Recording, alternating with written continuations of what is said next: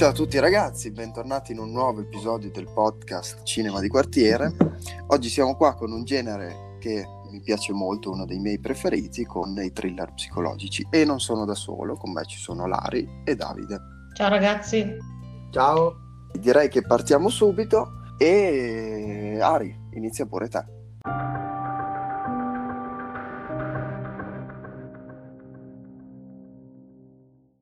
Dunque, io per questo genere, che anche a me piace molto, ho scelto un film del 2006 che ha vinto vari premi della critica e si chiama Le vite degli altri, scritti, scritto da un regista tedesco che si chiama Enkel von Donnersmarck, quello che ha eh, fatto anche The Tourist.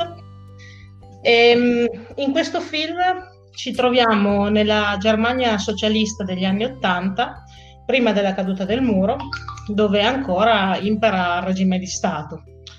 E la vicenda narra di un capitano della Stasi, che è Gerald, e della, la Stasi che è la polizia di Stato, a cui viene ordinato di spiare e sorvegliare la vita privata del regista di teatro Dreyman, ben voluto dal partito, gli viene chiesto di, essere, di, spiare questa persona perché il ministro della cultura si è invaghito della compagna del regista, che è un'attrice teatrale, e vuole trovare delle prove a carico del regista per toglierlo di mezzo. Così il poliziotto Gerald piazza delle cimici a casa dell'artista per poter ascoltare le loro conversazioni ed entrare nelle loro vite. Segue tutte queste registrazioni da uno scantinato buio dove è rimpanato e si accorge, diciamo, di quanta libertà e di quanta resistenza c'è nel cercare di eh, portare avanti delle idee fuori dal regime.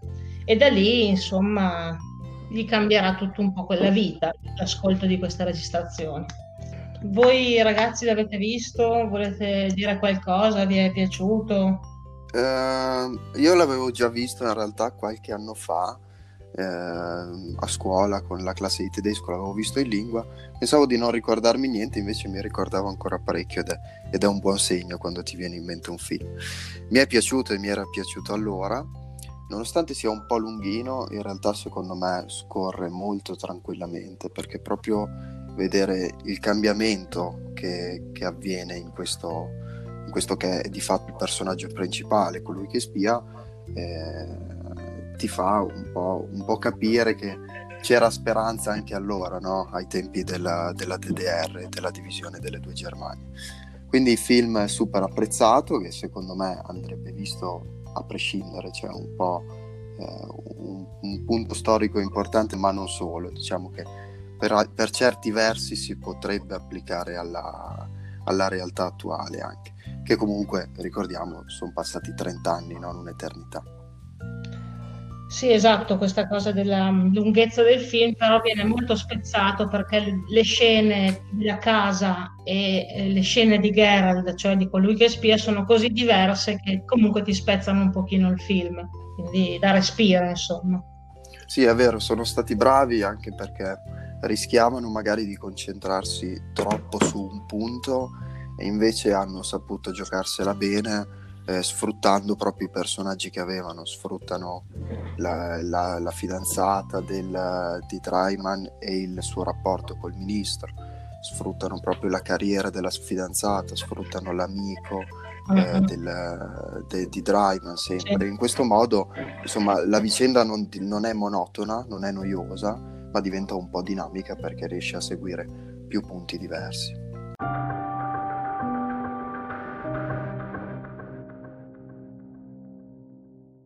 Allora, il film che ho portato io si chiama Il colpevole di Guilty, è un film del 2018 che parla eh, di un funzionario di polizia, un Jacob si chiama, che essenzialmente è stato messo a rispondere diciamo al centralino del 112, no? un po' come se fosse a questo centralino, ma eh, non sarebbe il suo vero ruolo, infatti si scopre ben presto che ha qualche problema con la legge ed è stato messo lì un po' per punizione.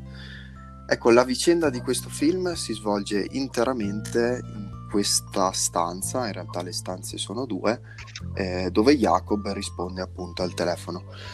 perché se all'inizio lo vediamo diciamo un po' annoiato, no? con, eh, con, poca voglia di fare questo lavoro, ma solo di aspettare l'esito del processo, in realtà con una chiamata eh, la sua visione cambia.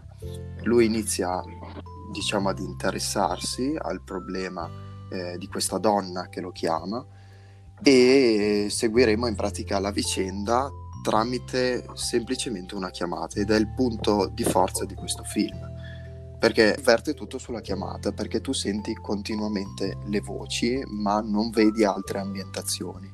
Che detto così potrebbe sembrare un po' noioso. In realtà il film diciamo che lascia più colpi di scena ed è come se fosse mh, una discesa negli inferi, diciamo, perché eh, si, scopre, si scopriranno un po' di carte in tavola andando avanti con la storia. Due curiosità, un film che io avevo visto al cinema un paio di anni fa, non al The Space, ma se non ricordo male all'Edison, era passato nei cinema piccoli. Il regista si chiama Gustav Müller e è il suo secondo film, se non sbaglio, quindi insomma un applauso anche a lui. Il regista è svedese, ma credo che il film sia stato girato eh, e sia ambientato in Danimarca. Ale, tutto giusto, le cose, tutte giuste le cose che hai detto, ma inoltre secondo me una cosa molto importante del film è che lascia spazio all'immaginazione, ossia eh, ti devi immaginare comunque la situazione di questa donna e cercare di immaginartela però come è realmente. Mm-hmm. Quindi bisogna avere molta immaginazione e anche bisogna cro- comprendere nello specifico il contenuto del film. Sì, il film un po' ti frega perché ti fa pensare in certi casi che la situazione ormai stia diventando diciamo lineare, no? che tu abbia capito cosa succederà e poi in realtà con un colpo di coda ogni volta ti, ti stravolge certo. e, e, invece ti fa capire che non è tutto scontato come, come, sembra. Mi piace anche che in inglese in realtà The Guilty è lasciato un po' ambiguo perché può essere sia il colpevole che i colpevoli poi in realtà viene etichettato il colpevole. Ma i colpevoli forse nel film potrebbero essere due, perché anche sì. Colui che risponde al telefono, insomma, non è proprio un santo, ecco. No, certo. Facevo un commento anch'io su questo film che anche a me è piaciuto molto perché gioca su un'idea registica, eh, registica completamente innovativa, in quanto, come già avete detto voi prima, eh, lascia tutto allo spettatore l'immaginazione della visiva ma anche emotiva, perché tutto viene trasmesso tramite eh, il suono, che da un film non te lo aspetti, ti aspetti di vedere delle immagini che ti trasmettano delle cose per prima e poi arrivano anche le emozioni date anche dalle immagini. Invece qua è l'abilità, diciamo, delle voci degli, degli attori che eh, fanno, hanno questo ruolo principale.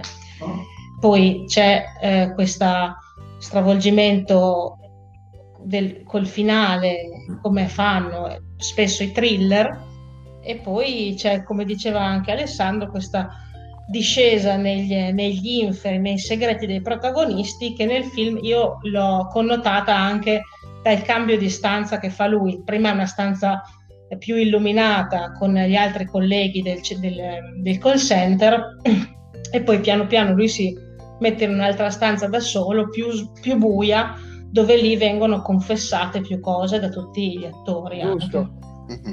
Anche dal suo stato di umore, perché se vediamo nella prima parte del film, lui è tranquillo e non ha ansia. Verso la fine invece inizia a tremargli la mano e inizia comunque a, a prendere un po' più sul serio. Esatto. Uh-huh. esatto. Secondo me, dopo la frase che ha detto alla, alla ragazza, ossia quella frase dove lui dice noi siamo come degli eroi, lui al protagonista secondo me scatta un qualcosa in testa come se, come se dovesse farlo. Uh-huh.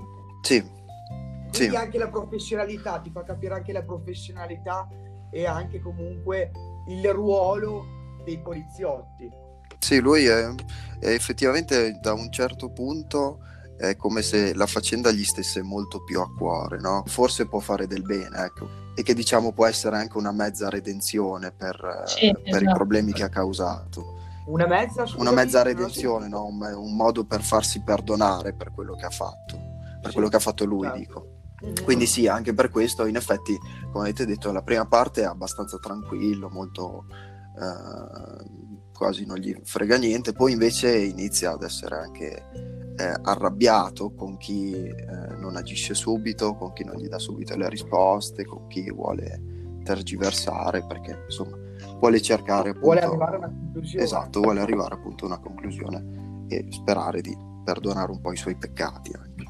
Certo. Ehm, a me questo film ha ricordato anche un'altra scelta registica fatta in precedenza da un altro eh, regista, adesso non mi viene il nome, chiama, il film si chiama Locke ed è un film del 2013 dove eh, c'è un personaggio della sua auto che riceve una telefonata e eh, lo mette in allerta e mette in moto una serie di eventi che cambieranno la sua vita. C'è anche qua un solo attore in macchina che vaga e insomma e finisce sempre con lui in macchina. Si chiama Locke il film. Ah, io non, non, lo conoscevo, ma adesso me lo andrò a vedere. Può, può, essere che abbiano tratto ispirazione da quello, o magari anche da un romanzo. Eh, e non, no, non lo non trovo lo so. io, non lo so. E dopo magari vi mando il link, lo possiamo mettere anche sotto i film, se, se vi è piaciuto questo film, insomma potete andarlo a vedere. Può essere che abbiamo preso l'idea tranquillamente da qua o anche, te l'ho detto, da un romanzo. Non ho trovato molte informazioni su internet sul film, anche perché è diciamo, un film abbastanza indipendente, nel senso cinema danese, non c'è un grande distributore, infatti è passato nei cinemini, nei cinemini un po' più piccolini. Però tranquillamente in streaming lo potete trovare. Non l'ho trovato né su Prime né su Netflix. Eh, non so se ci sia su Infinity, non ho controllato lì, ma onestamente non credo.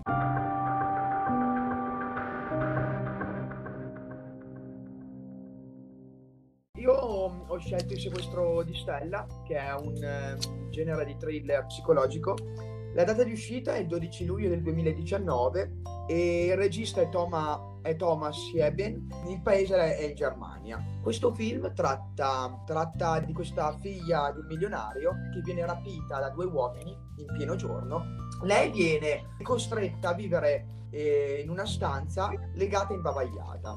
I rapinatori sono due.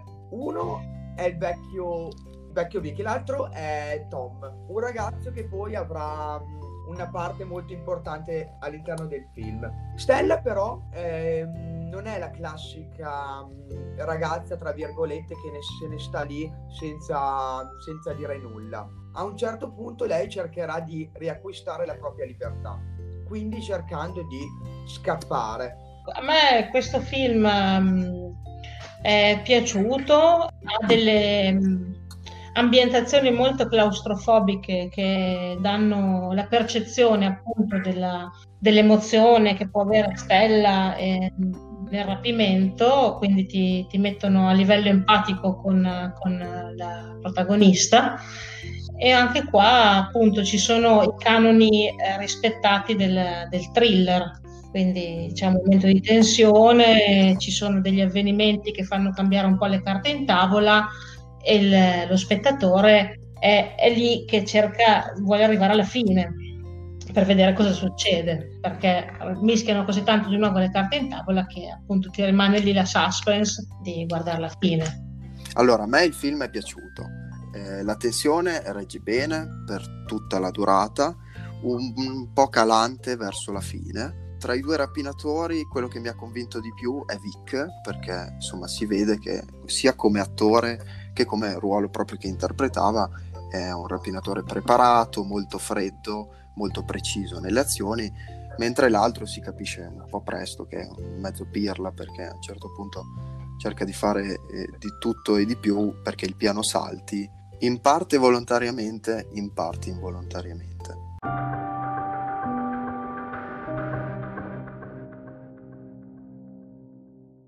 Ok ragazzi, questo episodio è finito, grazie per essere stati in nostra compagnia, insomma speriamo che questa nostra scelta vi abbia fatto piacere. Poi ovviamente per collegarvi al podcast potete andare sulla pagina Instagram del Centro Giovani di Lesignano e cliccare sulla biografia dove trovate il link. Vi ricordo che oltre su Spotify ci trovate anche su Google Podcast, Radio Public, Breaker, eccetera, eccetera ma sappiamo che insomma siete un po, più, un po' più affezionati a Spotify. Niente, io vi saluto e lascio i saluti anche a Lari e Davide e ci vediamo al prossimo episodio. Ciao ragazzi! Ciao ragazzi, grazie di essere stati in nostra compagnia.